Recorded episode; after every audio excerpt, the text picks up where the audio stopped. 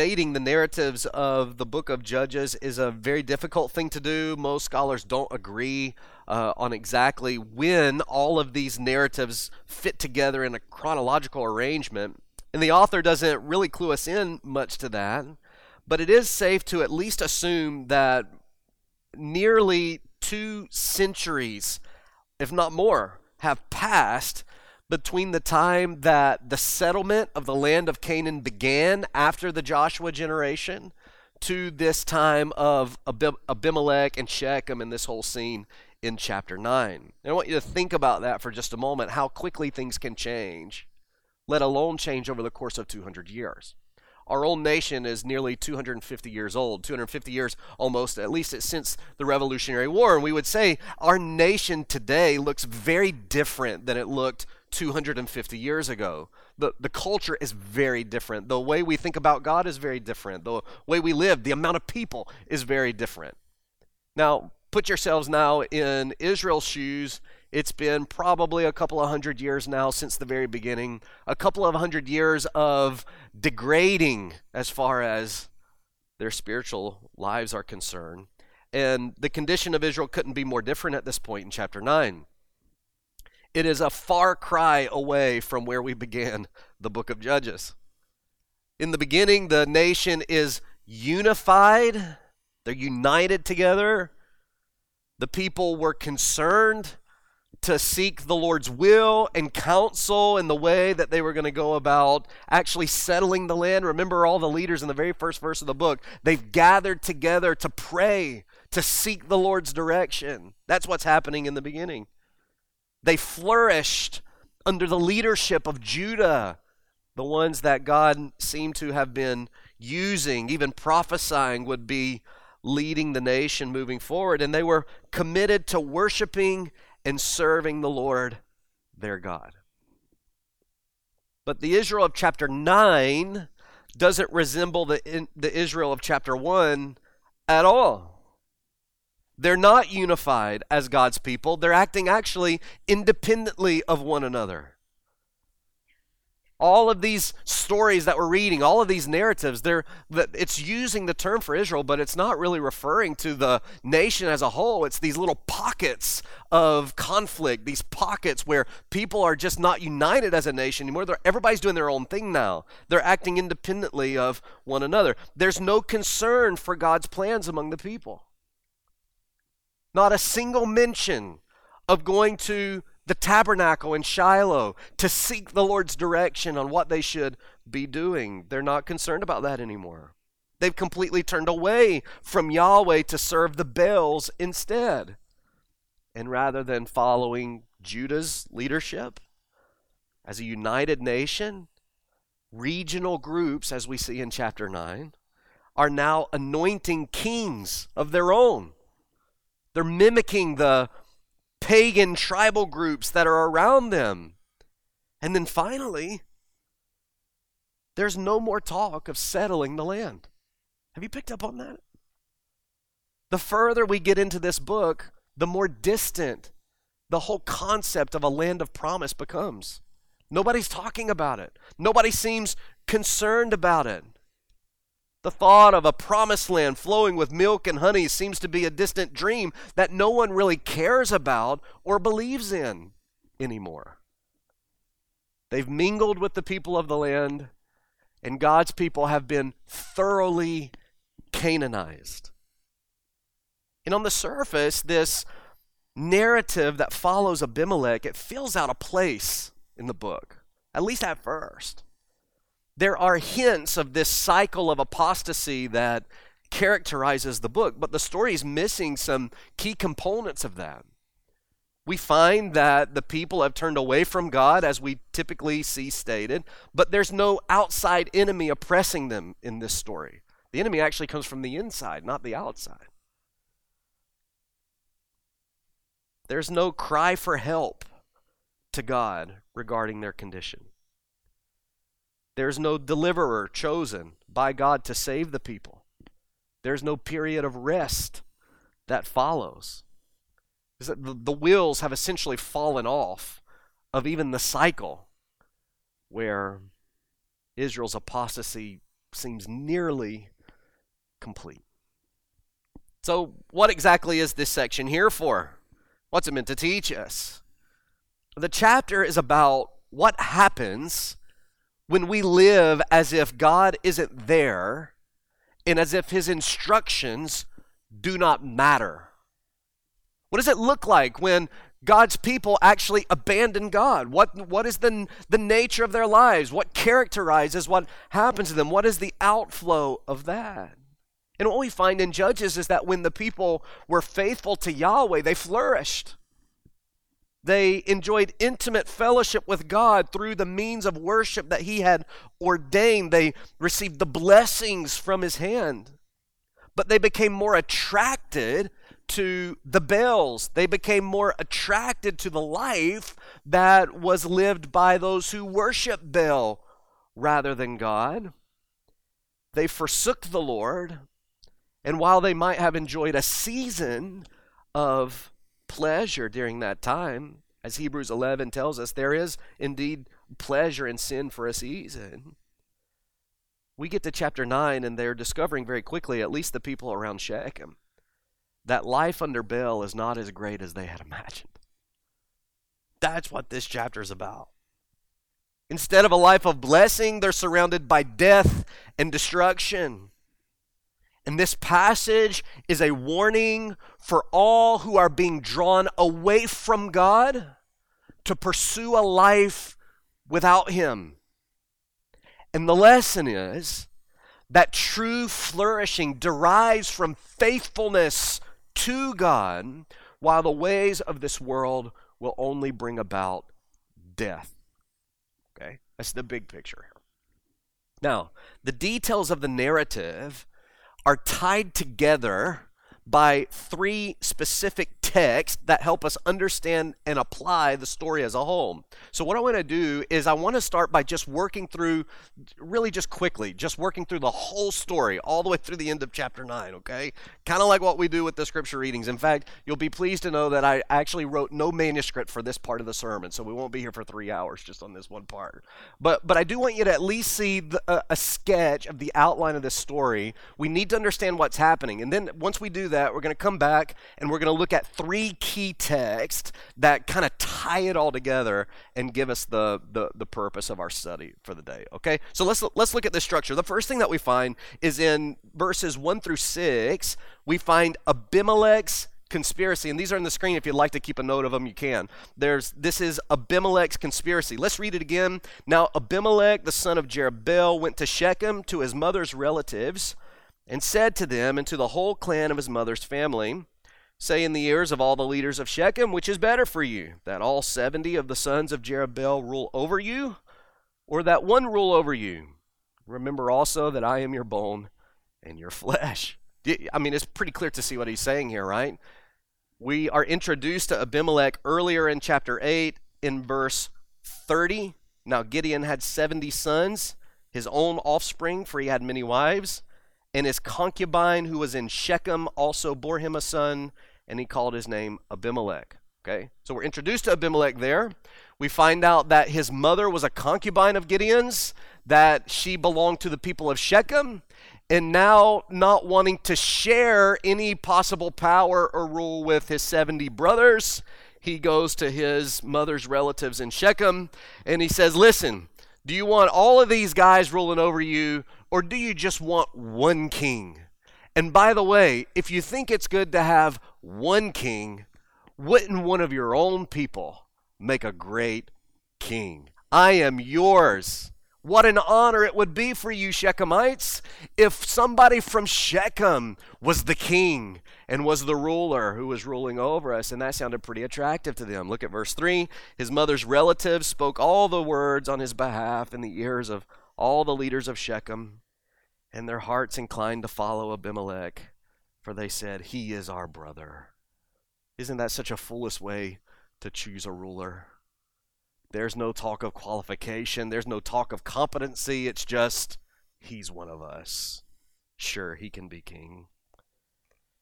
And then they were complicit in what he had plans to do. They gave him 70 pieces of silver out of the house of their false god, Baal-berith, with which Abimelech hired worthless and reckless fellows who followed him. And he went to his father's house at Ophrah, and he killed all of his brothers. Now, there's irony in that, isn't there? He goes to his supposed relatives in Shechem, and he says, I'm your brother. Let me be your king, and I'll deal with my other brothers by killing them. Okay, there's a bit of foreshadowing here, right? Like, surely somebody in Shechem thought, if he's willing to murder the other brothers, at what point is he going to turn on us as his brothers as well? But they're not thinking like that, are they? They're thinking so carnally at this moment. He kills all of his brothers, but Jotham, the youngest, was left and he hid himself. And then the leaders made Abimelech their king. So, Abimelech's conspiracy. Here, here's the next part of the outline Jotham's curse. Jotham's curse. In two parts to this. First, we see the fable told. Look at verse 7. When it was told Jotham, he went and stood on top of Mount Gerizim, and he cried aloud and said to them, Listen to me, you leaders of Shechem, that God may listen to you. And he tells this story. The trees once went out to anoint a king over them. And they said to the olive tree, Reign over us. But the olive tree said to them, Shall I leave my abundance by which gods and men are honored and go hold sway over the trees? So the tree said to the fig tree, You come and reign over us. But the fig tree said to them, Shall I leave my sweetness and my good fruit and go hold sway over the trees? So the tree said to the vine, You come and reign over us. But the vine said to them, Shall I leave my wine that cheers God and men and go hold sway over the trees? Then all the trees said to the bramble, a bush, You come and reign over us. And the bramble said to the trees, If in good faith you are anointing me king over you, then come and take refuge in my shade. An irony, because a bramble has no shade. But if not, let fire come out from the bramble and devour the cedars of Lebanon. You can imagine uh, Abimelech and the people of Shechem and of Beth Millo, which is probably attached to Shechem in some way, they're gathered over here at the diviner's oak, and they are in the process of anointing Abimelech as their king. And then they hear this voice crying out from a distance on Mount Gerizim. And he tells this weird story about trees that wanna that they're desperate to find a king, and it becomes clear what this story is about. The trees here are the people of Shechem. They're trying to find a king and they're trying to find their king, but none of the qualified people want to be their king. And so what do they do? They find the bramble. The bramble represented by Abimelech. Abimelech who has no shade. A bramble who provides no fruit. Thorns and thistles is what he is represented by here. And that's who they make their king. And he says, If you do this in good faith, great. If you don't, if you turn on me, fire will come from the bramble and will destroy you. It's an interesting story. No, no, we need to at least acknowledge the problem here is not that they want a king. That's actually a good thing. It's actually a necessary thing in the themes of Judges. Dale Ralph Davis says the fable does not stress the worthlessness of kingship, but the worthlessness of Abimelech. The concern is not that the worthy candidates depreciate the offer of kingship, but that the bramble accepts it. That's, that's the emphasis here is on the bramble, right? Okay, then we find the fable interpreted or explained. Verse 16. Jotham says, Now therefore, if you acted in good faith and integrity when you made Abimelech king, and if you have dealt well with Jerubbaal and his house, and have done to him as his deeds deserved, for my father fought for you and risked his life and delivered you from the hand of Midian. And you have risen up against my father's house this day and have killed his sons, seventy men on one stone, and have made Abimelech, the son of his female servant, king over the leaders of Shechem, because he's your relative. If you then have acted in good faith and integrity with Jerubbaal and his house this day, then rejoice in Abimelech and let him also rejoice in you. But if not, let fire come out from Abimelech and devour the leaders of Shechem and Beth Millo, and let fire come out from the leaders of Shechem and from Beth Millo to devour Abimelech. And then Jotham does what any good preacher does. He ran away and fled and went to Beer and lived there because of Abimelech, his brother. Jotham drops the bomb and he hightails it out of there so that they couldn't get to him.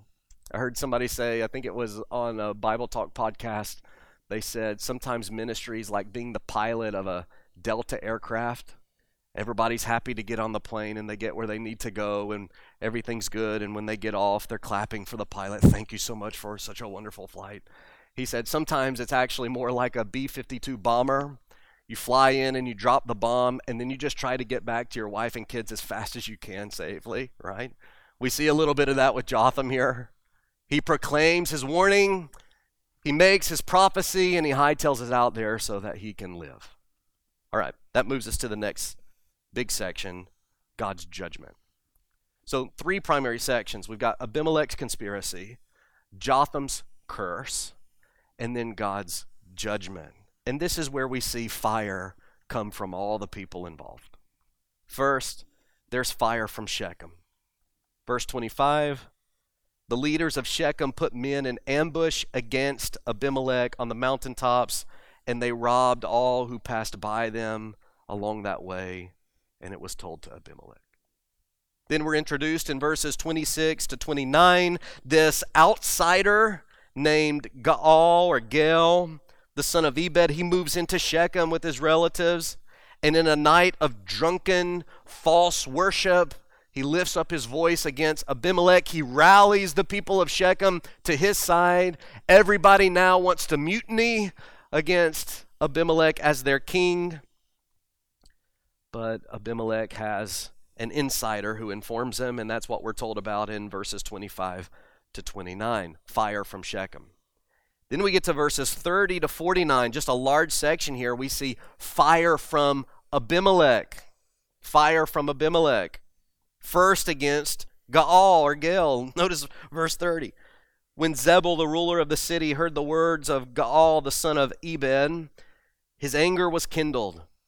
And he sent messengers to Abimelech secretly, saying, Behold, Gaal, the son of Ebed, and his relatives have come to Shechem, and they are stirring up the city against you. Now, therefore, go by night, you and the people who are with you, and set an ambush in the field. Jump to verse 34. So Abimelech and all the men who were with him rose up by night. They set an ambush against Shechem in four companies.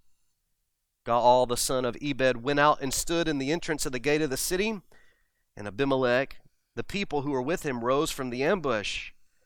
And when Gaal saw the people, he said to Zebul, Look, people are coming down from the mountains. And Zebul says, Ah, it's just a shadow. Don't worry about it. 37, Gaal spoke again and said, Look, people are coming down from the center of the land, and one company is coming from the direction of the diviner's oak. And then Zebul speaks up, Where is your mouth now, you who said, Who is Abimelech, that we should serve him? Skip down to verse 40. And Abimelech chased him, and he fled before him, and many fell wounded up to the entrance of the gate. So, first, there's fire from Shechem, then there's fire from Abimelech, and it begins with this, this kind of external figure that has come in and has created this stir amongst the city, turning the people against Abimelech. But then the fire moves on from against Gaal to against Shechem itself. Verse 42. On the following day, the people went out into the field Abimelech was told, and he took his people and divided them into three companies, and he set an ambush in the field. And he looked and saw the people coming out of the city. So he rose against them and he killed them. Now, the picture is changing now. First, it's against this guy who essentially has opened up his big mouth in a drunken stupor and has incited war with Abimelech. But now, on the next day, Abimelech sits outside the city. He just waits for the citizens to come out and do their work in the field. And as soon as they come out to go about their business, he kills them all.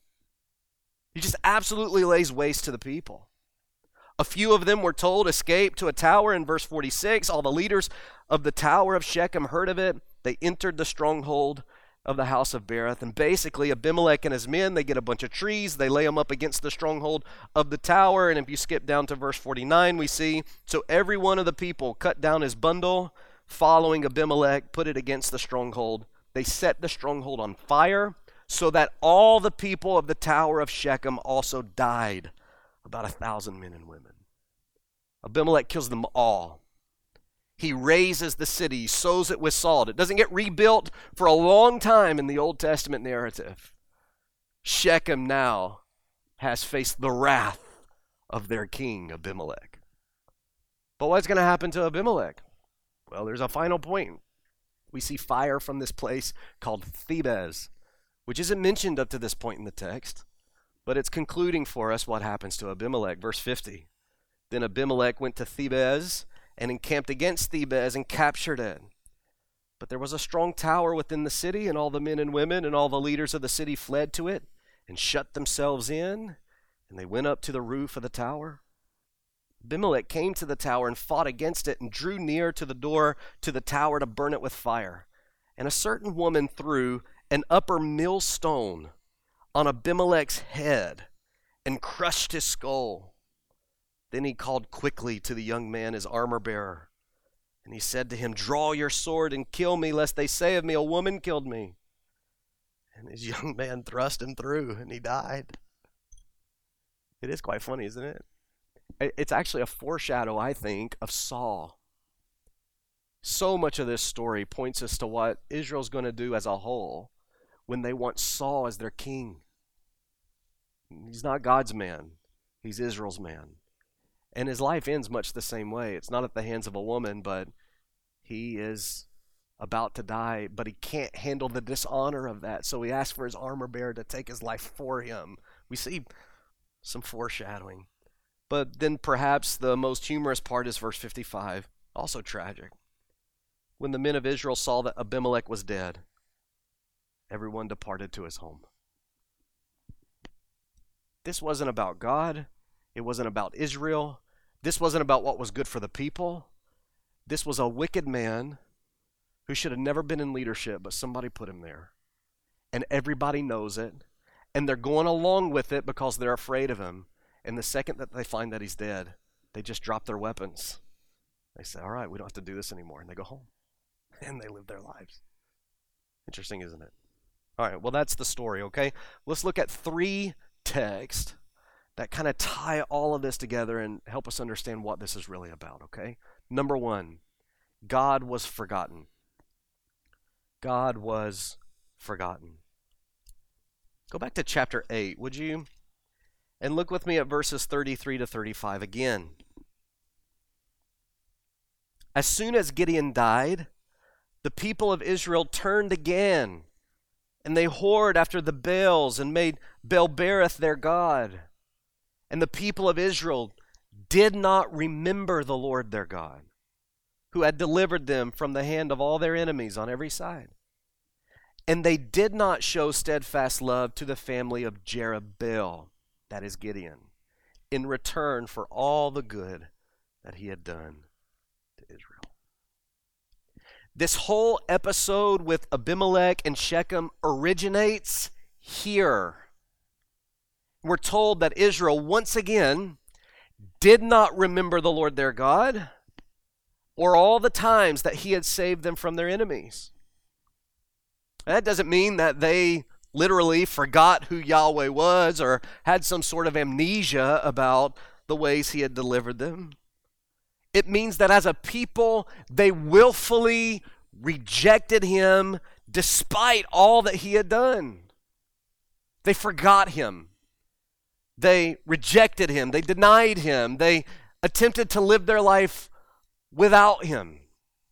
Says Dale Ralph Davis. It means that what they knew of Yahweh exercised no control over them, it held no grip on their loyalties. They could answer the catechism questions about God, but that knowledge did not determine their commitment or keep them from adopting Baal-berith as their God. The nature of their forgetfulness is defined first in this text by their pursuit of the Baals adopting Baal-berith as their official, formal deity. And the language that the author uses need not be missed. He writes that they whored after the Baals. Spiritually prostituting themselves to a false deity in hopes that they might receive some fortune, some good from that God in their dissatisfaction with Yahweh. The language, it, it pictures God as a loving husband whose spouse has not forgotten who he is, but has willingly chosen to find life and love and security in another man. And that man isn't even capable of providing those things, but it doesn't stop his spouse from leaving him, from forgetting him to pursue this other person and pursue this other individual. In other words, despite his steadfast love toward them, Israel was determined to live a life away from Yahweh and his love and his law. But the text also defines their forgetfulness by a lack of love and loyalty to the family of God's servant, Gideon. Don't miss the author's use of the name Jerubbaal here. Look again at verse 34, and they, or verse 35, and they did not show steadfast love to the family of Jerubbaal. Now remember that name, it's supposed to reflect Gideon as God's agent for fighting against the worship of Baal. The oppression from Midian that we've been studying for so many weeks now, it was God's judgment against Israel's idolatry. And Gideon was used to bring about their salvation. And this name was to remind them of all that God had done in fighting against Baal and the Baal worship to show his steadfast love for his people. So when we read the term Jerubbaal as a proper name for Gideon in the book of Judges, it's always there for a very specific reason. It's not there by chance. It should bring our thoughts to the issue of our worship, okay? Now, the treatment of Jerubbaal's family, particularly the 70 sons, is the product then of forsaking God. It's the evidence of it. The root problem is that they've forgotten God. The fruit of that problem is that they are no longer showing steadfast love and loyalty to God's servant whom he used to deliver them. They've completely forgotten God and they couldn't care less about being loyal and loving toward Gideon and his family. Therefore, when God returns the evil of Abimelech and Shechem against them, it is ultimately about them not remembering the Lord their God. Okay. Now, the bottom line here is that Israel did not want to live in worship and obedience to the Lord. They wanted Baal and they wanted Baalism more. And their whoring after the Baals caused them to deal treacherously with Gideon's sons, which led to their judgment and death rather than life. So, this story simply displays the consequences of forgetting God. What does it look like when God's people forget Him and forsake Him and determine that they're going to live a life apart from Him? This is what it looks like. Number two, God was in control. God was forgotten. God was in control. Flip to chapter 9 and look with me at verses 23 and 24. God sent an evil spirit between Abimelech and the leaders of Shechem. And the leaders of Shechem dealt tre- treacherously with Abimelech, that the violence done to the 70 sons of Jerubbaal might come, and their blood be laid on Abimelech their brother, who killed them, and on the men of Shechem, who strengthened his hands to kill his brothers. But look again at verse 23 at the very beginning. God sent an evil spirit between Abimelech and the leaders. Now, aside from the opening statement of Jotham's curse, God is not mentioned at all in this narrative until we get here. We find he's forgotten at the end of chapter 8, but suddenly comes back to the surface here. And what is it that it's telling us? Oh, God is still there. Oh, God is actually in control of this whole thing.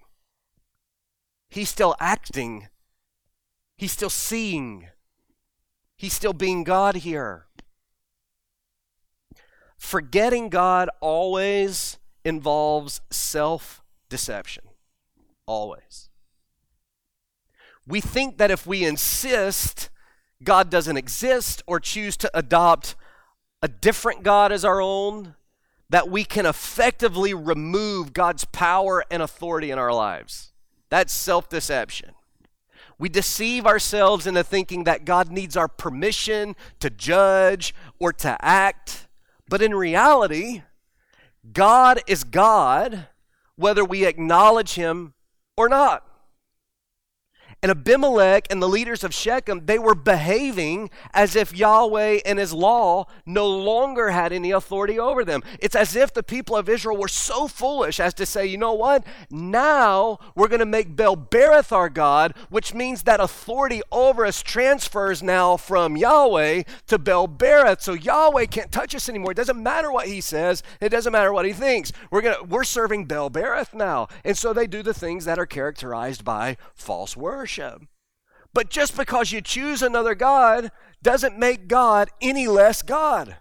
He doesn't need your permission to act in your life. He doesn't need your permission to be an authority in your life or to judge your life. And God shows in verse 23 that He was sovereign over the events of Abimelech and Shechem's lives, even though they did not acknowledge Him as their God and he sovereignly allowed their sin to devour their alliance as a form of judgment against them and as a form of justice for Gideon's sons. God turned their wickedness against them and he sent an evil spirit between them. And I think there's echoes of this in Romans chapter 1, where Paul writes that sometimes God gives us over to the full outworking of sin. Romans chapter 1 verse 24. Therefore Paul writes, God gave them up in the lust of their hearts to impurity. Verse 26. For this reason God gave them up to dishonorable passions. Verse 28. Since they did not see fit to acknowledge God, aka since they forgot God, God gave them up to a debased mind to do what ought not to be done. When God gives someone up in their sin, he removes all divine restraint, allowing a person's sin to run its full course. And in the case of Abimelech and the leaders of Shechem, God sovereignly gave them over to their wickedness so that their sin ran its full course, resulting in their destruction. Their treachery toward Gideon's sons eventually turned them against one another. And in the end, they all died. There is no good ending to this story for Abimelech or the people in Shechem. There is no happy ending here. It is all death. Why? Because God gave them up to their sin. They deceived themselves into thinking that a life apart from God would be better. But they ultimately proved that it's actually far, far worse. When it comes to living a life that forgets God, the worst thing that can happen to us is for God to give us what we want. The worst thing that can happen to you if you are being drawn to a life of forgetting God and abandoning God and His law and His will, the worst thing for you is for God to say, okay. For Him to throw up His hands, so to speak, and say, fine, if sin is what you want, sin's what you can have. And if you're trying to live a life apart from God and His ways, you need to understand that there may very well come a day when He lets you. When He lets you. That sense of conviction, the pleas of the Holy Spirit that you feel now in your life, that feeling of guilt and shame for your sin, that's going to go away. And all that will be left is an evil spirit that runs its course and destroys your life. God is sovereign whether you believe He is or not. And His sovereignty will eventually be expressed in judgment if you continue to forget Him. So God's forgotten. But then we find God's actually still in control, but He's in control, at least at this point, in judgment. Number three God was the final judge. God was the final judge. Verse 56 and 57. Thus God returned the evil of Abimelech, which he committed against his father in killing his 70 brothers. And God also made all the evil of the men of Shechem return on their heads. And upon them came the curse of Jotham, the son of Jerubbaal. So after verse 23, God isn't mentioned again until the story's over. And then we find that God is given the credit by the author for everything that happened, reminding us that God is the final judge here. Now, there's not much more to say here than what I've already said, but we should at least acknowledge how the text concludes by emphasizing God's place as the final judge. The woman in Thebez was an instrument of God's judgment, but God was the judge. He was the one working and acting and bringing all of this together. He is the one that must be credited with Abimelech's fall, which is a working out of holy justice for Gideon's sons. It's also a working out of salvation for those like Jotham and the people of Thebez who were subject to the oppression brought on by wicked rulers like Abimelech. So we find here what we find so often in the scriptures that God is glorified in salvation through judgment. He judges Abimelech and Shechem for their sins. And he does so in order to bring salvation to Jotham and the people of Thebez and anyone else who was underneath his oppressive rule. And he is glorified in both things. As the final judge, God is ultimately glorified by both salvation and by judgment. But could this have played out differently? That's the question that I want us to conclude with. Could any of this been different for Abimelech and the leaders of Shechem? Even better, for those who are here this morning that may be currently living apart from God, is it possible for your end to be different from those in the text? Well, I think we have to go to Jotham's curse once again to find that answer. Look with me at verse 7. When it was told to Jotham, he went and stood on top of Mount Gerizim and listened to what he cried aloud. Listen to me, you leaders of Shechem. Why? That God may listen to you. Now, we know how the story ends. We know what God was doing. We know what the judgment ultimately ends up being. But at this point, as Jotham cries this out, the door of repentance is open. Jotham's curse was a prophetic warning against Abimelech and Shechem that God fully fulfilled. But we know that Yahweh is a God who does not delight himself in the death of the wicked, who delights himself rather in giving mercy.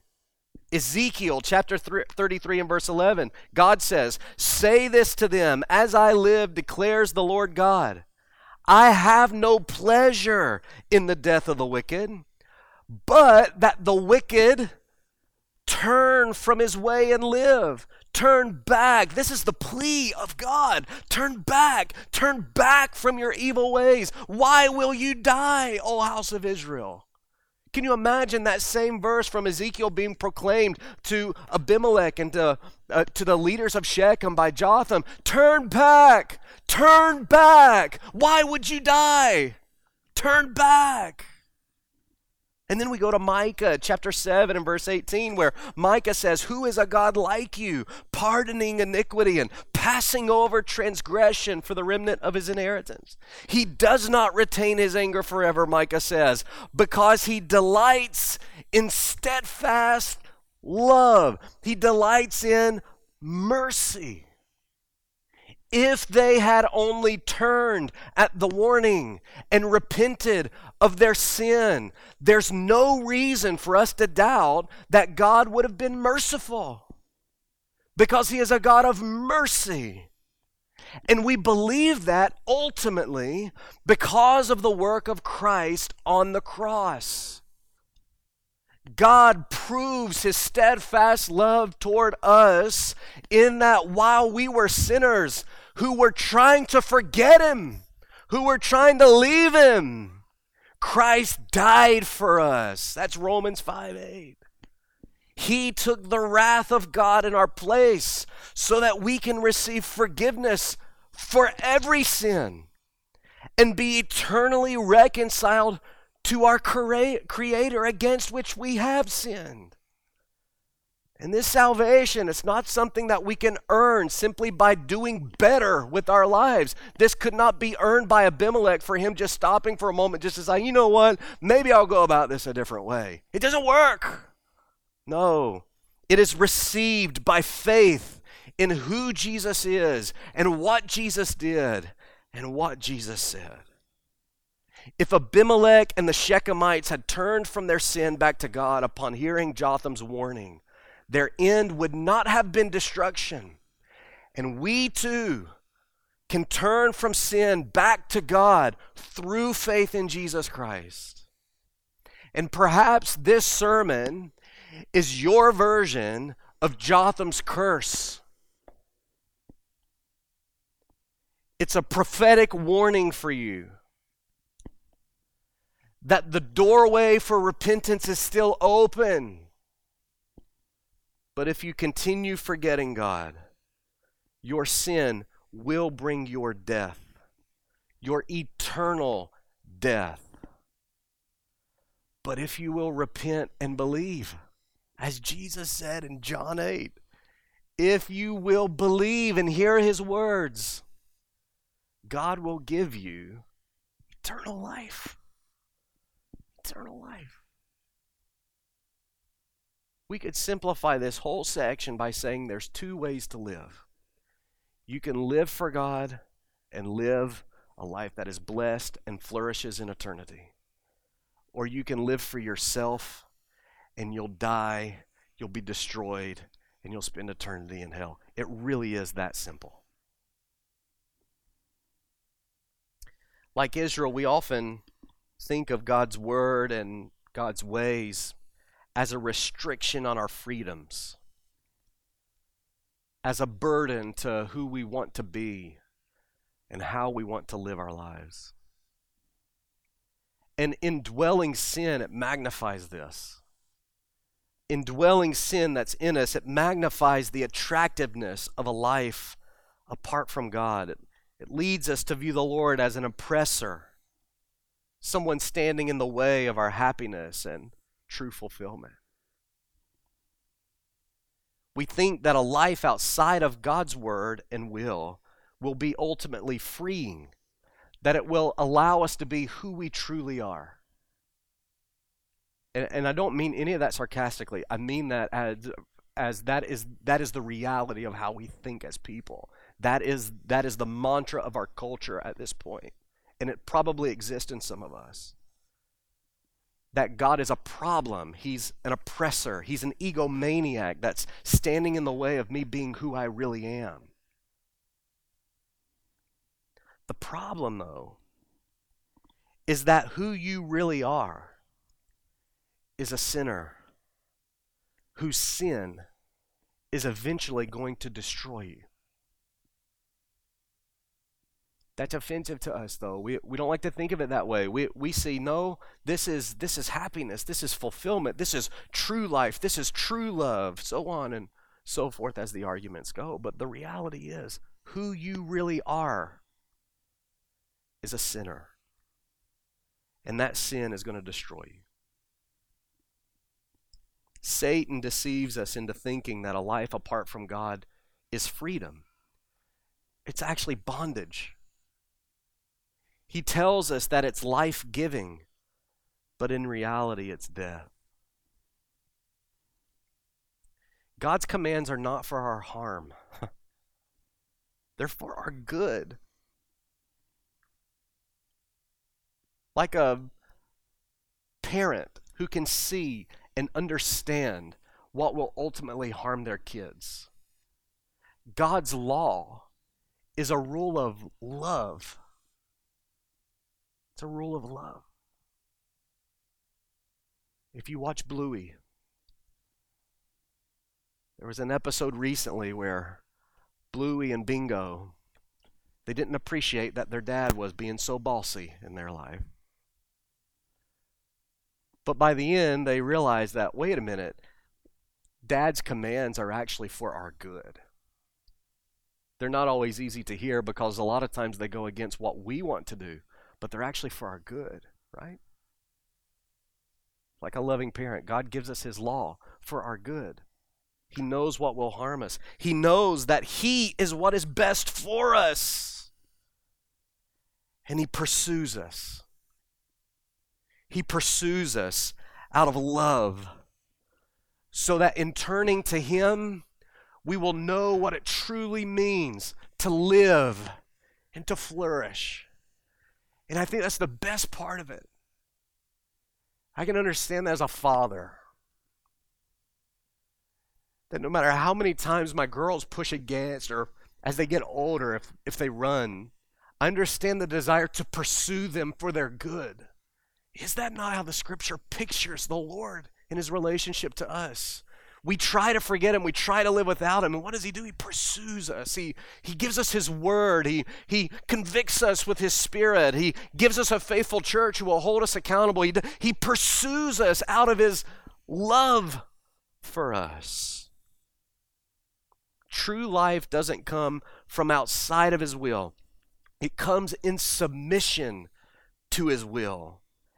A lesson that Israel just couldn't seem to learn in the book of Judges. And unless we have eyes to see and ears to hear the word of truth, we will never learn it either. A life in worship and obedience to God is the only life that's worth it. It doesn't mean it's easy, but man, is it worth it? And if you're at a point in your life where you really are trying to, to fight this tendency to, to move away from Him. Please don't. Please don't. It won't work out the way you think it will work out. It won't be fulfilling like you think it will be fulfilling. Just turn and trust Him and believe Him. And you'll find that His way is the best way and it's the fruitful way, it's the saving way.